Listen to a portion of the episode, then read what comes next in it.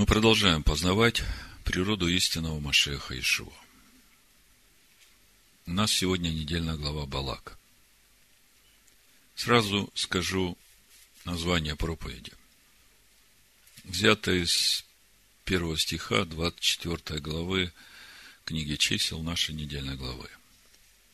Написано, Валаам Билам увидел, что Адонаю угодно благословлять Израиль. Проповедь я так и назвал. Господу угодно благословлять Израиля.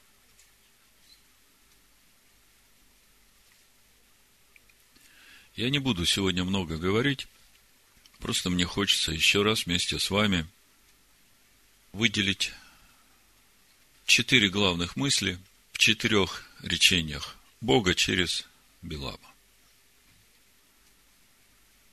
Мы вступаем в такое время, как я уже говорил в начале, время духовных экзаменов, ставших на путь Господень. И на следующей неделе у нас пост четвертого месяца, потом через короткое время пост пятого месяца, а потом еще немного времени и праздник Роша Шана. Праздник суда Всевышнего над всем творением когда Всевышний подводит итоги для каждого живущего в этом мире. Какой путь прошел человек в этом году? Куда смотрело его сердце? Чего он желал? К чему стремился? Насколько он двигался в соответствии с волей Всевышнего? Вы помните, когда Бог сотворил Адама, Он привел его в Эдемский сад и говорит, вот дерево жизни возделывай его и храни. И дерево жизни – это эти заповеди, которые Бог дал нам. И наша задача возделывать, то есть познавать и хранить то, что мы познали. А хранить – это значит благоговейно и трепетно к этому относиться и жить так.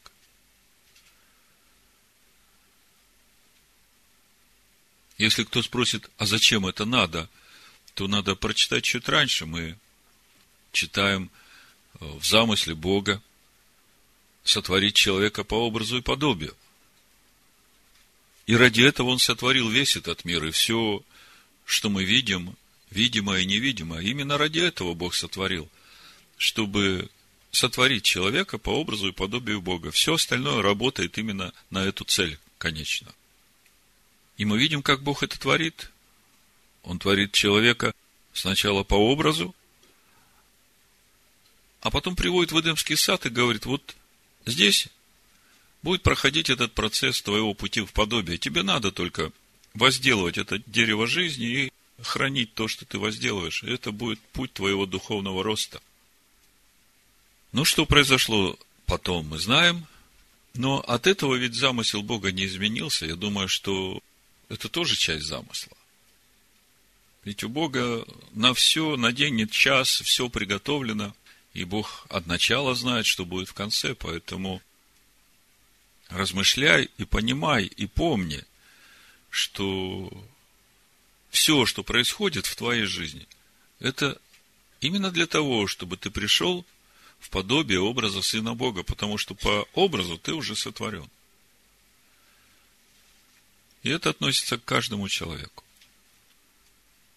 И вот в нашей недельной главе мы видим очень большой контраст Божьего народа с народами, которые окружают вокруг этот народ, с народами, мимо которых проходит Божий народ, идя в обетованную землю. И это тоже очень глобальная картина. Бог ведет Божий народ в Царство Небесное, если считать от выхода из Египта, я уж не говорю от сотворения Адама, то и так уже три с половиной тысячи лет. И как-то мы говорили, что Именно Тора, которую Бог дал своему народу, учение, которое Бог дал своему народу, это и есть вот этот узкий путь Царства Небесное. И мы видим, как народы реагируют на Божий народ, который проходит мимо них. Эдом не разрешает пройти через свою землю. С мечом, говорит, выступлю против тебя. Маав, казалось бы, Израиль вообще не собирался проходить через его землю, мимо проходит. И тем не менее возникает желание проклясть этот народ, чтобы потом можно было сразиться с ним и погубить этот народ. Мы много об этом говорили, и мы раскрывали причины, почему это все происходит. Мы говорили о том, что две тысячи лет назад было проповедано Евангелие Царствия Божьего. И только совсем недавно Бог открыл нам в Новом Завете, что Евангелие Царствия Божьего – это и есть Тора Моисея. Это можно увидеть во втором стихе 4 главы послания евреев, где автор послания евреям говорит, что и нам проповедано это Евангелие, радостная весть, как и тем, которых Бог вывел из Египта. Они не растворили верой то, что было проповедано, и погибли. Но он говорит, не ожесточите вы теперь сердец своих, чтобы и вам не погибнуть. Это было две тысячи лет назад. Было проповедано Евангелие Царствия Божьего. И когда уже пришло время Машеху Иешуа отдать жизнь свою за грехи Божьего народа, ученики у него спрашивают о будущем. И Иешуа говорит, если мы посмотрим Евангелие от Матвея, 24 главу, 3 стих, 24 глава Матвея, «Когда же сидел он на горе Илионской, то приступили к нему ученики наедине и спросили». То есть, это внутренний разговор между учителем и учениками. «Скажи нам, когда это будет, и какой признак твоего пришествия и кончины века?» То есть, они уже понимают, что он уйдет, и они спрашивают, а вот когда ты придешь обратно, как это будет? Когда это будет? Какие признаки? Иешуа здесь подробно на все эти вопросы отвечает. И мы видим, что все это время до его прихода постоянно Божий народ будут э, гнать, будут восставать лжепророки, лжехристы.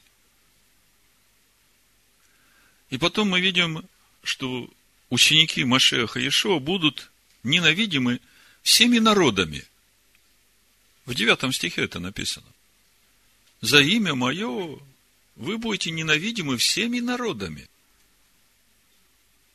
В двенадцатом стихе читаем, по причине умножения беззакония во многих охладеет любовь по причине умножения живущих без закона Бога, без Торы. И речь идет уже о тех, которые называют себя Божьим народом. Тех, которые получили эту радостную весть. Возникает вопрос, а что было этим начальным мотивом? Откуда пошла вот эта вот э, волна, которая подвигла народ Божий на умножение беззакония?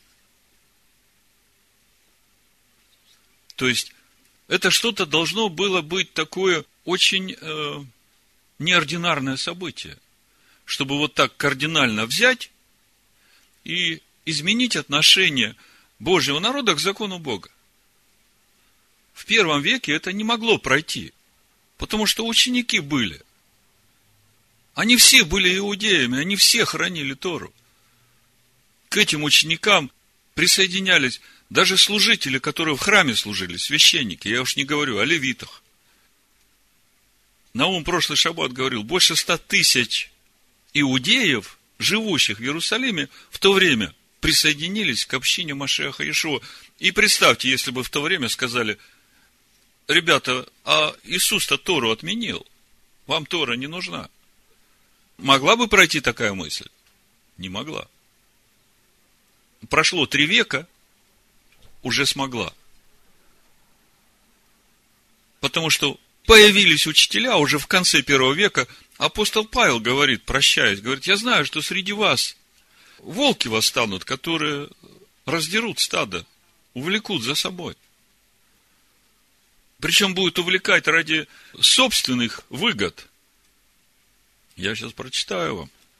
Я это все так подробно вам рассказываю, чтобы вы увидели – что и это время, в котором мы живем, оно тоже вот в этой духовной атмосфере пути Божьего народа в обетованную землю. В 20 главе книги Деяний Павел говорит, «Ибо я знаю, что по отшествии моем войдут к вам лютые волки, не щадящие стада, и из вас самих восстанут люди, которые будут говорить превратно, дабы увлечь учеников за собою». Смотрите, такая, можно сказать, э, цель корыстная. Увлечь учеников за собою. Так вот, 24 э, глава Матвея, 13-14 стих, Ишо дальше говорит, претерпевший же до конца, то есть претерпевший лжеучителей, лжехристов, лжеапостолов, все эти гонения, вот эти все попытки лишить тебя Торы Моисея, вот претерпевший все это до конца и сохранивший законы Бога, спасется. И в 14 стихе написано, и проповедано будет сие Евангелие Царствия, то есть, вот это же Евангелие Царствия, которое проповедовал Ишуа Машех и его ученики в первом веке. Во свидетельство всем народам. И тогда придет конец. И вот сейчас идет проповедь вот этого Евангелия Царствия во свидетельство всем народам.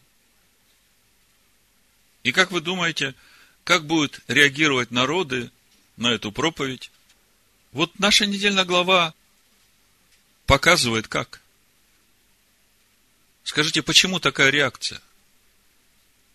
Руководители народов восстают против. Смотрите, проходит Божий народ. Слава Божия на этом народе. Бог присутствует в этом народе. Истина там живет. И если позволить этому народу пройти через вот те земли, через те народы, через которые они сейчас проходят, а в принципе дом это же большая часть мира, ну и там еще несколько родственников, маавитяне, мадианитяне, все родственники. Тогда же откроется это неправда. Тогда станет видно, что та вера, которую они получили от своих отцов, она не соответствует той вере, которая была в начале, когда Лот вместе с Авраамом начинали идти. И поэтому они не заинтересованы, чтобы этот свет истинного учения раскрылся. Поэтому они так реагируют. Они нанимают колдунов, чтобы проклясть Божий народ. Они э, угрожают э, расправой Божьему народу. Ишуа говорит, претерпевший до конца спасется. Мы читаем в нашей недельной главе об этой духовной атмосфере, о том, что происходит сейчас вокруг Божьего народа. Мы знаем все проблемы, которые происходят в Божьем народе. И вместе с тем, несмотря на все те проблемы, которые происходят там внутри Божьего народа, мы сейчас увидим, насколько Бог за свой народ. Это видно в этих четырех речениях, которые Всевышний сказал через Белама. И я просто попытаюсь сейчас с Божьей помощью сформулировать главную мысль каждого речения. В первом речении мы видим, что суть первого речения, самое главное, это решительное отделение Божьего народа от всех остальных народов.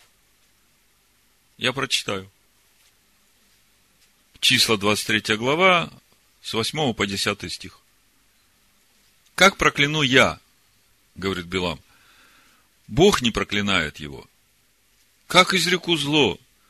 Господь не изрекает на него зла. То есть, Балак, Моавицкий царь, приглашает его, чтобы он проклял Израиль. Чтобы изрек на Израиль зло. И мы знаем, что Билам этого хочет. Как прокляну я? Бог не проклинает его. Как изреку зло? Адонай не изрекает на него зла. С вершины скал вижу я его, из холмов смотрю на него, вот народ живет отдельно, и между народами не числится. То есть, вот это центральная мысль первого речения. Решительное отделение народа Божьего от всех остальных народов. Кто исчислит песок Иакова, число четвертой части Израиля, да умрет душа моя смертью праведников, и да будет кончина моя, как их. Размечтался. Простой вопрос. Что отделяет народ Божий от всех прочих народов? Заповеди Бога отделяют. Скажите, а вообще для этих народов, которые вокруг, есть какое-то препятствие войти в Божий народ? Никакого. Из какого народа бы ты не был, единственное, что тебе надо, чтобы стать отделенным, выбрать заповеди Бога. Возделывать их и хранить их. Спустя много лет очередной враг сынов Израиля, Аман, говорит царю Артаксерксу, это книга Эстер, 3 глава, 8 стих. Есть один народ, разбросанный, рассеянный между народами. То есть здесь мы видим народ еще только вышел из Египта, а здесь уже много чего произошло с Божьим народом. И он уже рассеян разбросан между народами, по всем областям царства твоего, это Аман говорит Артаксерксу, и законы их отличны от законов всех народов. И царю не следует это так оставлять, Аман говорит. И что там дальше было, вы знаете. Но смотрите, что больше всего беспокоит Амана. Вот их законы. У них законы отличаются от законов всех остальных народов. А мы видим, что в первом речении центральная мысль – полное отделение Божьего народа от всех остальных народов. И мы понимаем, что вот это отделение происходит через выбор человеком жить по законам Бога. Не по законам своих народов, не по законам традиций домов отцов, из которых мы вышли, а по закону, который Бог дает своему народу. Вот народ живет отдельно, и между народами не числится. И даже когда он рассеян между народами, законы их отличаются от законов всех народов. Потому что они продолжают хранить эти законы. И пророк Исаия именно об этом говорит. Кто из вас вникнул в это для будущего? 42 глава Исаия, 21 стих и дальше написано. Господу угодно было ради правды своей возвеличить и прославить закон, Тору. Но этот народ разрозненный, разграбленный, все они связаны в подземельях и сокрыты в темницах, сделали с добычей, нет избавителя, ограблены, и никто не говорит «отдай назад». Кто из вас преклонил к этому ухо? Вникнул и выслушал это для будущего. Кто предал Иакова на разорение и Израиля грабителям? Не Господь ли, против которого мы грешили? Не хотели они ходить путями его, не слушали закона его, и он излил на них ярость гнева своего. Кто из вас преклонил к этому ухо, вникнул и выслушал, это для будущего, это обращение к народам. Господу угодно было ради праведности своей возвеличить и прославить закон, Тору чтобы народы, посмотрев, что произошло за нарушение законов Бога, задумались, а что же будет с ними? Значит, мы видим, что в первом речении идет решительное полное отделение Божьего народа от всех других народов. Это центральная мысль первого речения.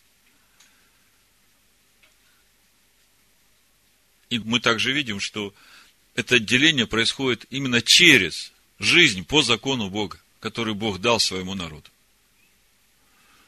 В общем-то, это сегодня очень серьезная тема для размышления тем, кто называет себя христианином, называет себя Божьим народом.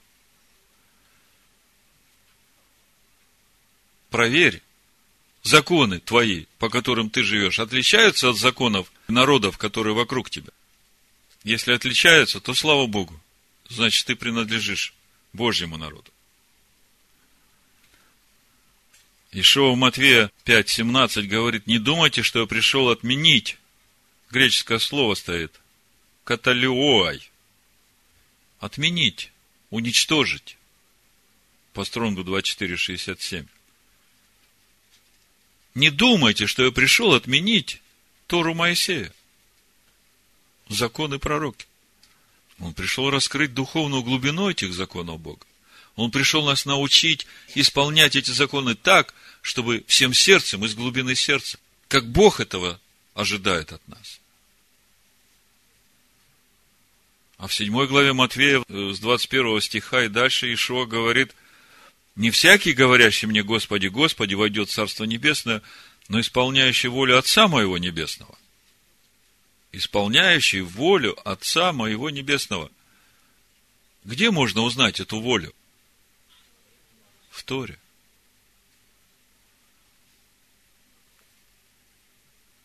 Тора – это не та книга, которая описывает события давно минувших дней. Тора – это наставление которое Бог дал своему народу, учение. И это и есть тот узкий путь, который ведет Царство Божие. Потому что Торой познается грех. Тора и есть эта стойка казни, на которой мы распинаем этот грех ради того, чтобы Слово Божие начинало жить в нас. И то, что мы там видим служение в скинии по образу, это еще одна милость Бога, чтобы нам понять, как это должно происходить в наших сердцах. Духовные законы-то не меняются.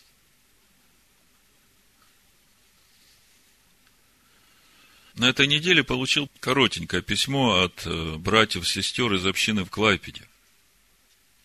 Они прислали ссылку на одну статью Алекса Бленда.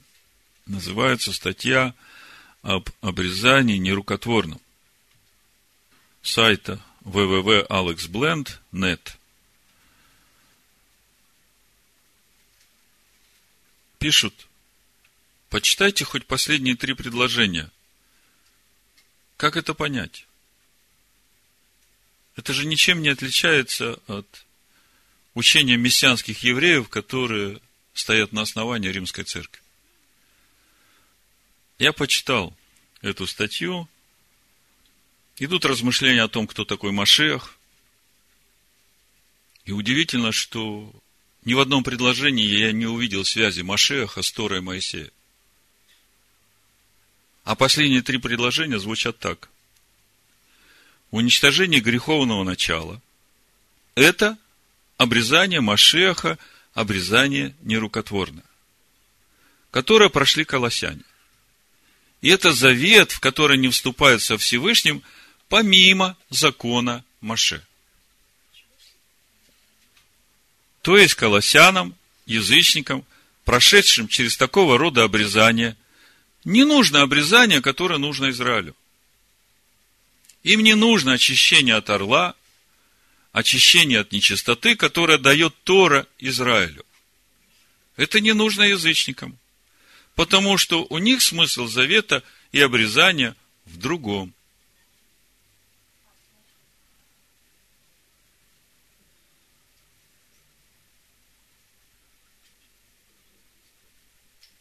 Мы уже много об этом учении говорили.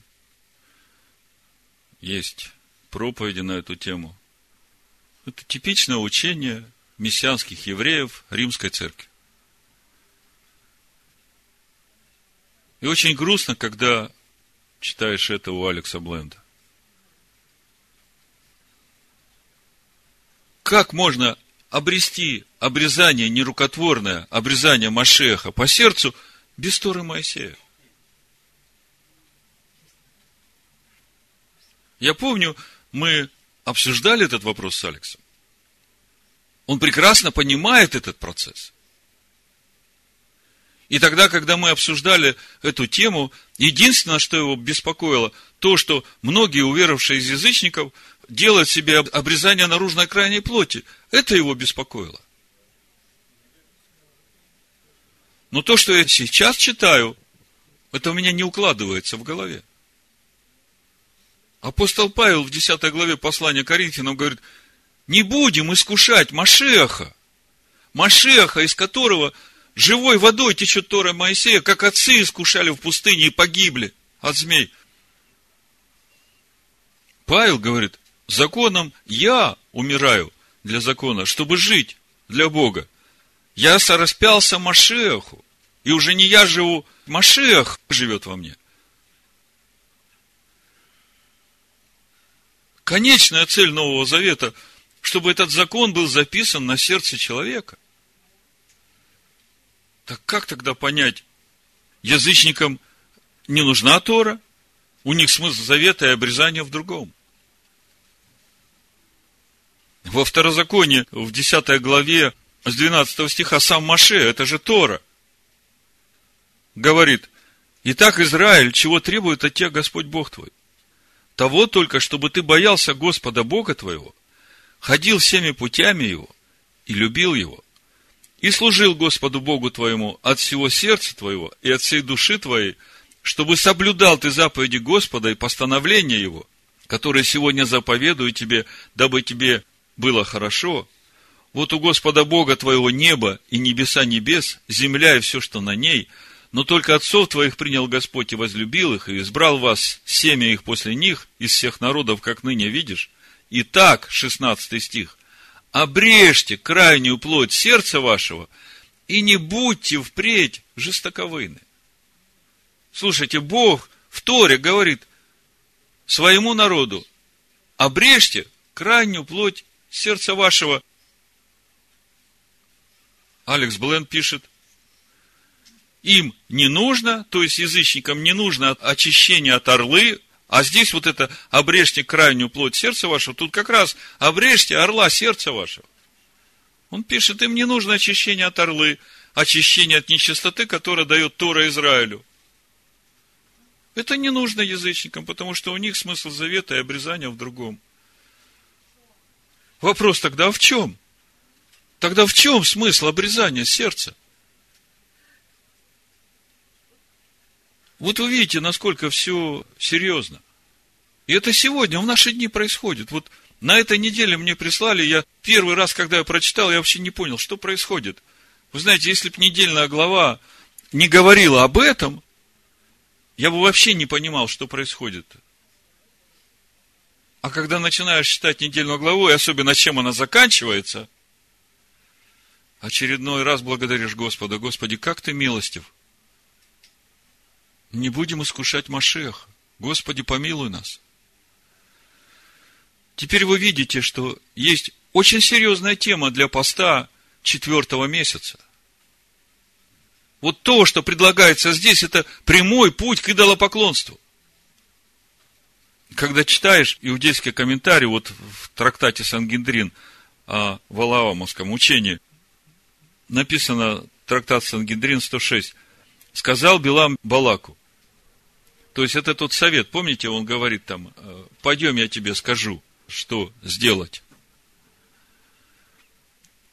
Сказал Билам Балаку, Бог этих, то есть еврейского народа, который ты призвал меня сейчас, чтобы я их проклял, он говорит, Бог вот этих, он ненавидит разврат. Ты должен ввести их в грех. Расшатай устои скромности отмени ограды чистоты семьи, и ты лишишь их защиты Творца.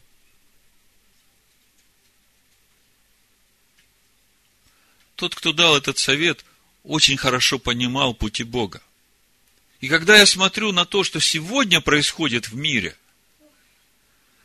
я вижу, как работает этот совет. Целенаправленно разрушают устои семьи, разрушают нормы нравственности у молодежи. А чем это заканчивается? Недавно прочитал, 9 июня 2017 год. Синод Шотландской епископальной церкви проголосовал за одобрение однополых браков. Это первая церковь англиканского сообщества в Британии, принявшая такое решение. В поддержку этой инициативы высказались две трети членов Синода. Согласно решению Синода, новичане в церкви смогут претендовать не только гомосексуалы, прихожане шотландской епископальной церкви, но и последователь любой ветви англиканской церкви. Значит, главный иерарх шотландской епископальной церкви Дэвид Чиллингворд сказал, убирая гендерные различия из наших брачных канонов, наша церковь подтверждает, что однополые пары не только вступают в брак, но и венчаются пред лицом Бога.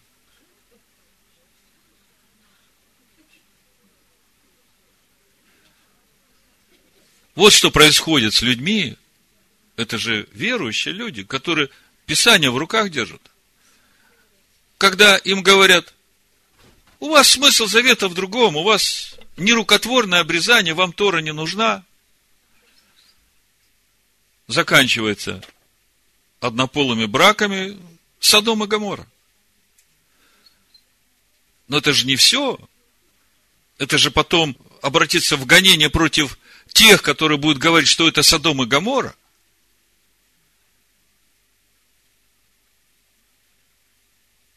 Откуда это все пришло?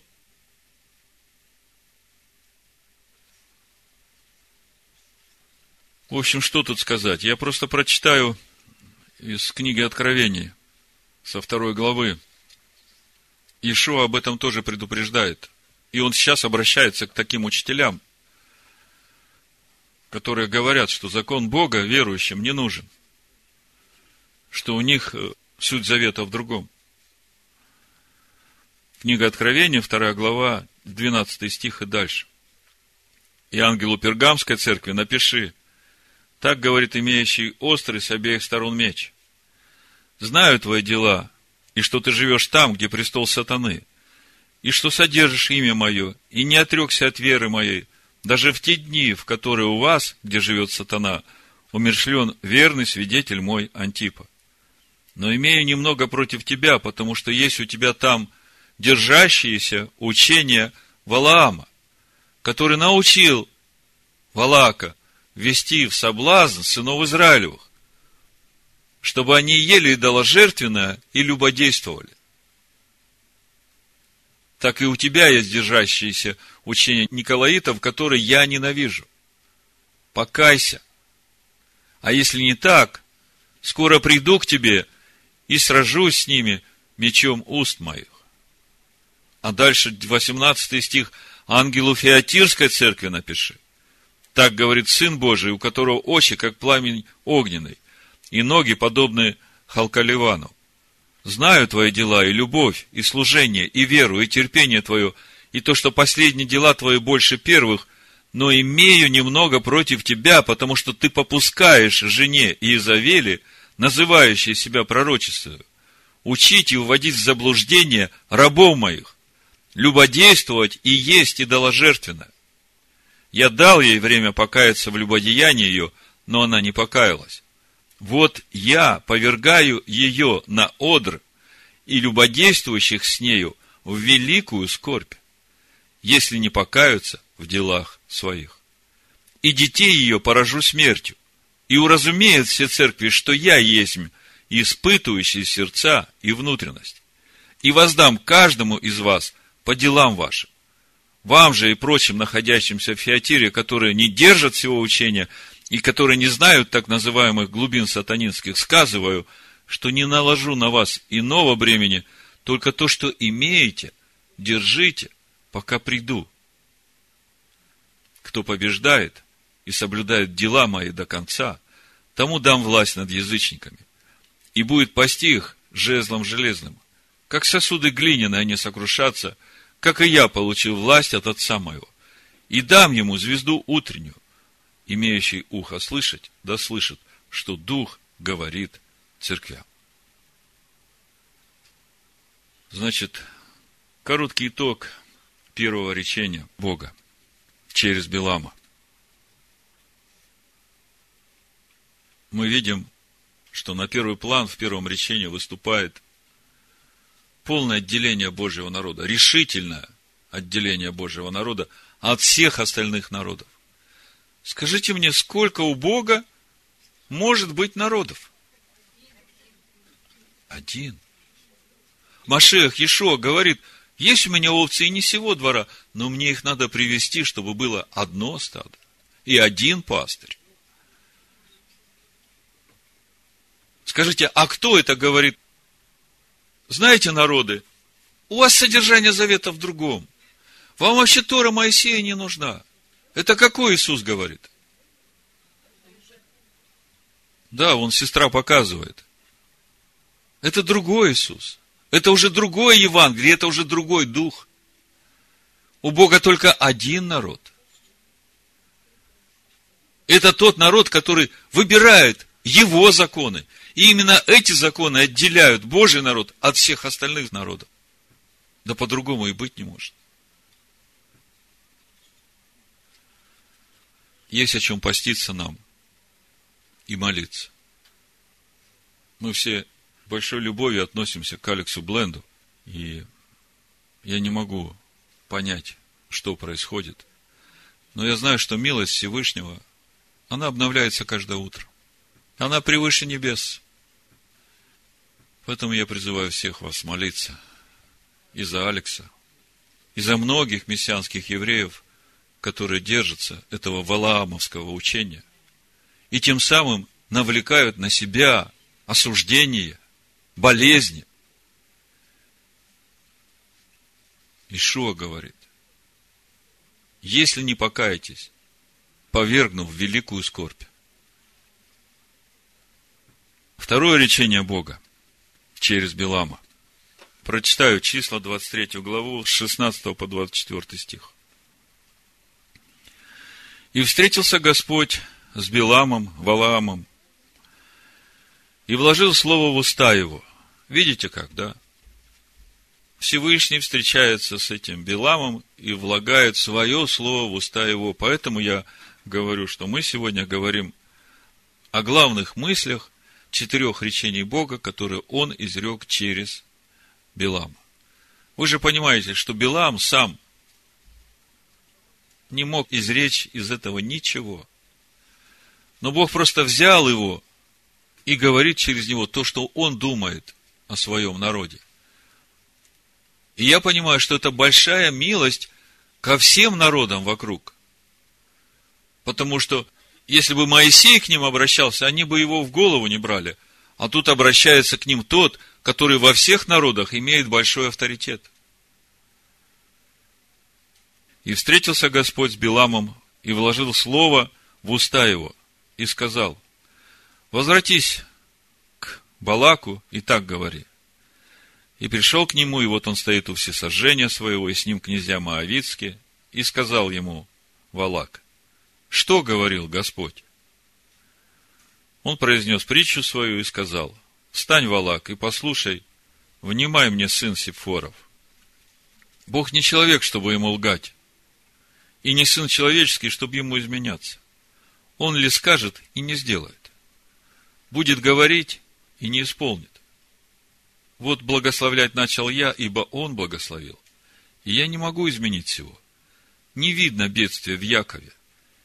И незаметно несчастья в Израиле. Господь, Бог его, с ним. И трубный царский звук у него. Бог вывел их из Египта. Быстрота единорога у него. Нет волшебства в Иакове, нет ворожбы в Израиле в свое время скажут об Иакове и об Израиле, вот что творит Бог. Вот народ, как львица, встает и как лев поднимается, и не ляжет, пока не съест добычи и не напьется крови убитых. Вот если обобщить вот это речение, то по смыслу этой речи можно увидеть, что благословение и безопасность Израиля основаны на верности Бога своему народу. То есть, вот это центральная мысль второго речения Бога через Белама. Благословение, безопасность. Они основаны не на том, как Израиль будет себя вести, а основаны на верности Бога тому, что Он сказал. Бог не человек, чтобы ему лгать. Скажите, есть ли в мире какая-либо сила, которая может помешать Богу сдержать свое слово, свою клятву, которую Он дал Аврааму, Ицхаку, Якову. Нету. Если Бог сказал, что же, он передумает как человек? Да никогда. Бог не человек, чтобы ему лгать. Бог не сын человеческий, чтобы ему изменяться. Он благословил, я не могу изменить всего, говорит Билам. Другими словами, этот народ не только особенный и живущий отдельно. Бог являет свой народ оправданным, и среди него он сам живет. Вот это очень важная мысль, которая нужна сегодня всем нам. Вот сестра сегодня говорила, она несколько лет не могла принять то, что ей Бог простил, тот грех, который она сделала. Шесть лет ей понадобилось на то, чтобы она смогла принять эту мысль о прощении. Послушайте, мы в прошлый шаббат читали Исаия, 53 глава, 8 стих. От усы суда он был взят, но род его кто изъяснит? Ибо он отторгнут от земли живых, за преступление народа моего потерпел казнь. Вы видите? Бог говорит, за преступление народа моего, моего народа, он потерпел казнь. То есть, за все преступления моего народа уже заплачено. Он претерпел казнь. Он взял на себя все эти преступления. Вы видите, что Бог оправдывает свой народ. Об этом Павел в римлянах и говорит. Восьмая глава, 30 стих и дальше. А кого он предопределил, тех и призвал, а кого призвал, тех и оправдал. А кого оправдал, тех и прославил. Что же сказать на это? Если Бог за нас, кто против нас? Тот, который сына своего не пощадил, но предал его за всех нас, как с ним не дарует нам и всего. Кто будет обвинять избранных Божьих? Бог оправдывает их. Вот в свете нашей недельной главы, в свете вот этих желаний Белама и Балака, увидьте, какую позицию занимает Бог по отношению к своему народу. Я говорил в начале. Несмотря на то, что происходит внутри народа, над народом Божьим слава Божия. И Бог их оправдывает. Потому что Он сказал слово. Он поклялся. И кто-нибудь может ему помешать исполнить это слово? О чем это говорит? Это говорит о том, что Бог заступается за нас, за свой народ, который выбрал жить по его законам, перед всяким обвинителем. Хотя можно найти много поводов для обвинения в его народе. Вы видите это? Поразмышляйте над этим. Сегодня поразмышляйте. Я верю, что через это ваши сердца еще больше откроются к Богу. Он как заботливый и добрый отец, он своих детей никому не даст в обиду. Он в семье будет разбираться с каждым из нас. Но даже если мы посмотрим Коринфянам 11 главу первого послания, написано, что Он наказывает нас, чтобы мы не были осуждены с миром. А если мы не будем осуждены с миром, это значит, что эти наказания нам во благо, чтобы мы достигли вечной жизни. Чтобы мы были с Ним, а не с миром. Вот это главная мысль второго речения. Если Бог за нас, кто против нас? Если Бог нас оправдывает, Он является нашим защитником и заступником перед всяким обвинителем. Это очень важно. Главное быть его народом.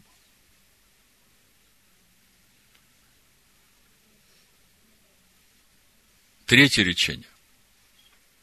24 глава с первого стиха прочитаю. Валам увидел, что Господу угодно благословлять Израиля. Я когда прочитал это в первый раз, я сразу услышал, вот оно. В общем-то, это, можно сказать, главная мысль всех четырех речений. Проповедь потому я так и назвал. Господу угодно. То есть он хочет. Это у него любимое занятие. Благословлять народ свой Израиль. И у него нет других народов, потому что Израиль – это имя Машеха. И Иаков боролся всю ночь с Богом, чтобы обрести имя Израиль, правящий силой Бога. И всякий, который познает Машеха, и в котором живет Машех, он становится Израилем, духовным Израилем, не новым Израилем, как кто-то когда-то объявил, сказав, что мы теперь новый Израиль, а Яков, Израиль, проклятый народ.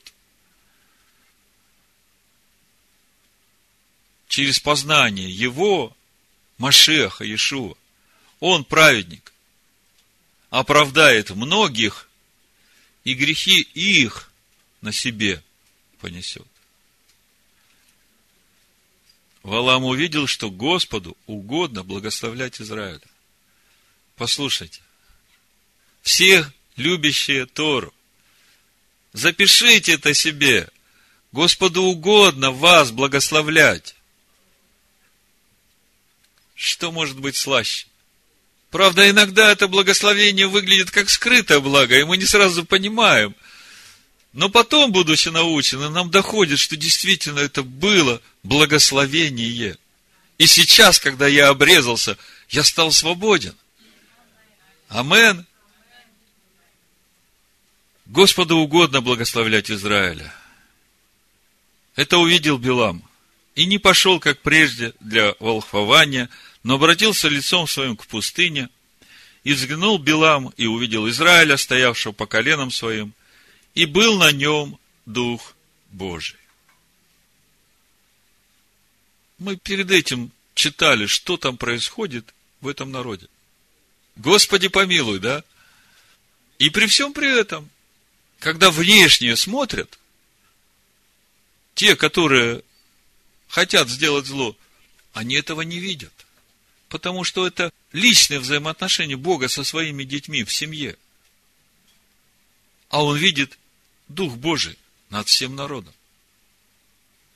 И произнес он притчу свою, сказал, говорит Билам, сын Виоров, говорит муж с открытым оком, говорит слышащий слова Божии – который видит видение всемогущего, падает, но открыты глаза его.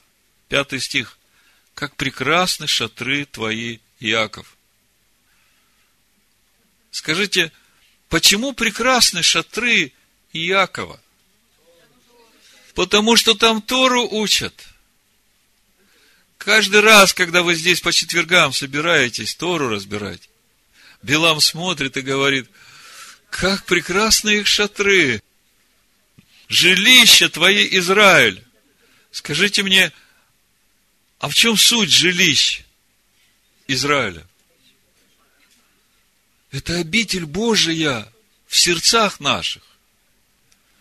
Это как раз то, где Бог обитает среди своего народа. Расстилаются они, как долины, как сады при реке смотрите, как алойные дерева, насажденные Господом. Кем насажденные? Господом. А о ком речь идет? О шатрах Иакова, о жилищах Израиля. Как кедры при водах. Седьмой стих. Польется вода из ведр его, и семя его будет, как великие воды – как вы думаете, о чем это? Вода – это слово. Семя будет, как великие воды. Это же Машех. И как можно сказать, что народам эти воды не нужны? Что у них смысл завета в другом?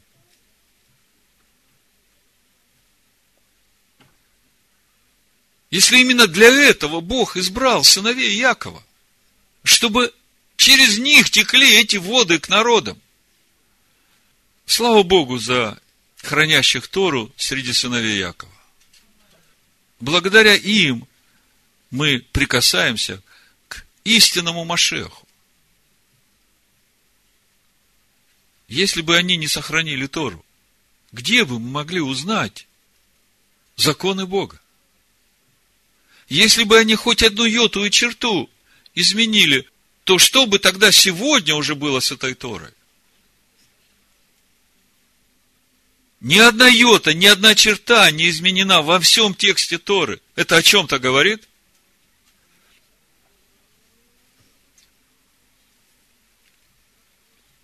Польется вода из ведр его, и семя его будет, как великие воды.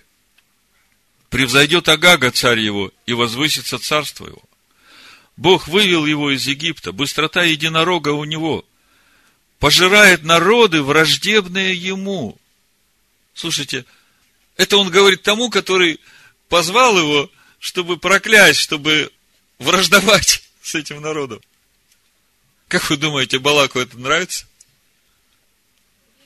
Я думаю, что нет. Раздробляет кости их и стрелами своими разит врага. Преклонился, лежит как лев и как львица. Кто поднимет его? Благословляющий тебя благословен – и проклинающий тебя проклят. Послушайте. Он только что приговор огласил для Балака. Он ведь пригласил проклясть этот народ. А Бог говорит, тот, кто проклинает этот народ, тот проклят.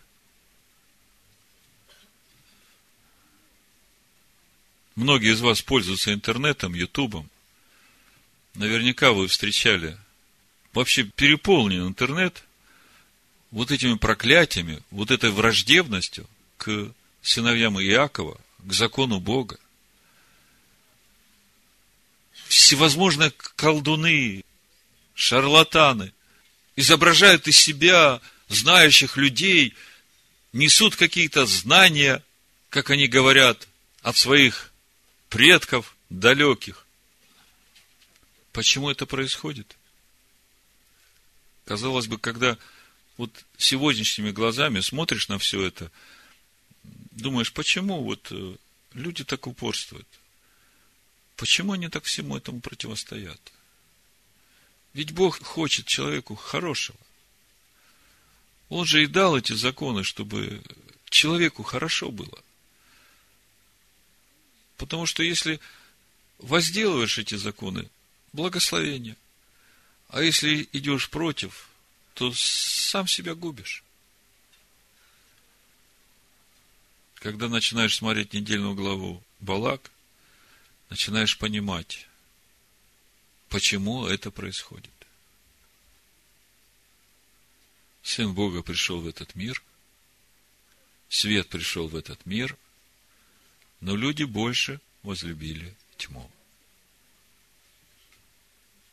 Если посмотреть первую главу Евангелия от Иоанна, все упрекают еврейский народ, что они не приняли Машеха Иешуа. Так они не приняли для того, чтобы мы могли принять, чтобы спасение к нам пришло. Если бы они приняли, так они бы уже были в Царстве Божьем, и тогда бы никто из язычников не спасся бы. Смотрите, в мире был, и мир через него начал быть, и мир его не познал. Пришел к своим, свои его не приняли. Ну, то, что свои не приняли, мы теперь понимаем. Но мир его не познал. А он пришел именно для того, чтобы познал. А тем, которые приняли его, верующим в имя его, Выше всех имен своих Бог превознес имя, Слово. Тем, которые приняли его, верующим в имя его, Бог дал власть быть им чадами Божьими. Вот он, народ Божий. И главная мысль третьего речения – благословляющий тебя благословен, проклинающий тебя проклят – и Балак, все это услышав, приходит в негодование. То, что Бог говорит через Белама, действительно разволновало Балак. Он услышал себе приговор. Он услышал, что Израиль истребляет всех своих врагов.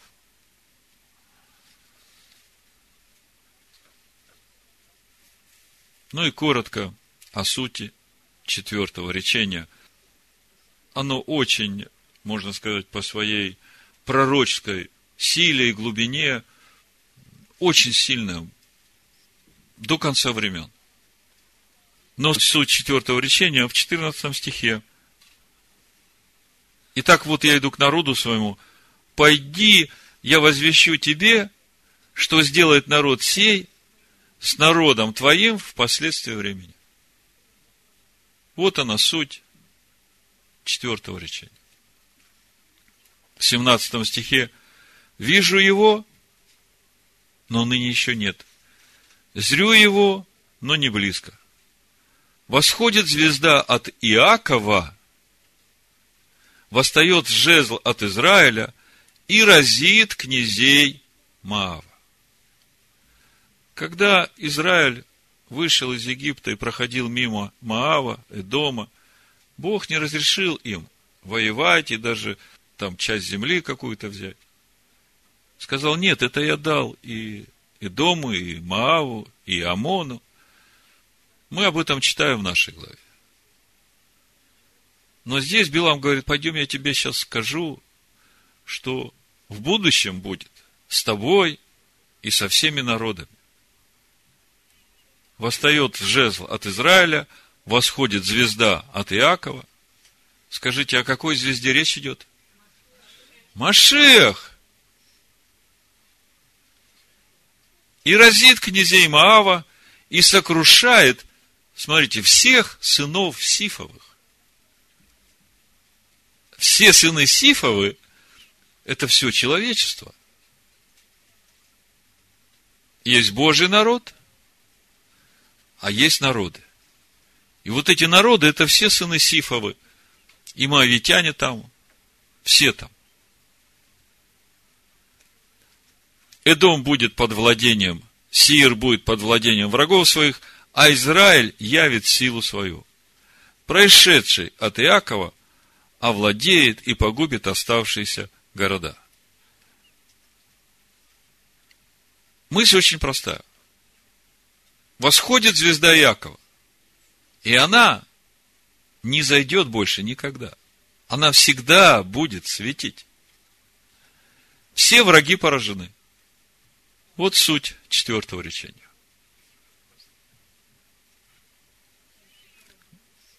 В заключение прочитаю Псалом Давида, второй. Ну, после всего, о чем мы говорили, я думаю, этот псалом более понятным станет всем нам. Зачем метутся народы, и племена замышляют тщетно? Восстают цари земли, и князья совещаются вместе против Господа и против помазанника его. Расторгнем узы их и свергнем с себя оковы их. Живущий на небесах посмеется. Господь поругается им. Тогда скажет им во гневе своем, и яростью свою приведет их в смятение. Я помазал царя моего над Сионом, святою горою моею.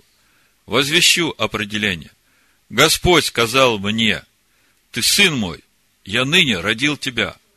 Проси у меня и дам народы в наследие тебе, и пределы земли во владение тебе. Ты поразишь их жезлом железным, сокрушишь их, как сосуд горшечника. Итак, Вразумитесь, цари, научитесь, судьи земли, служите Господу со страхом и радуйтесь с трепетом. Почтите сына. В другом переводе можно прочитать примкните к учению сына, чтобы он не прогневался, чтобы вам не погибнуть в пути вашем ибо гнев возгорится вскоре. Блажены все, уповающие на него. Бешем Хамашеха Иешуа. Амен. Амен. Амен. Амен. Амен. Амен. А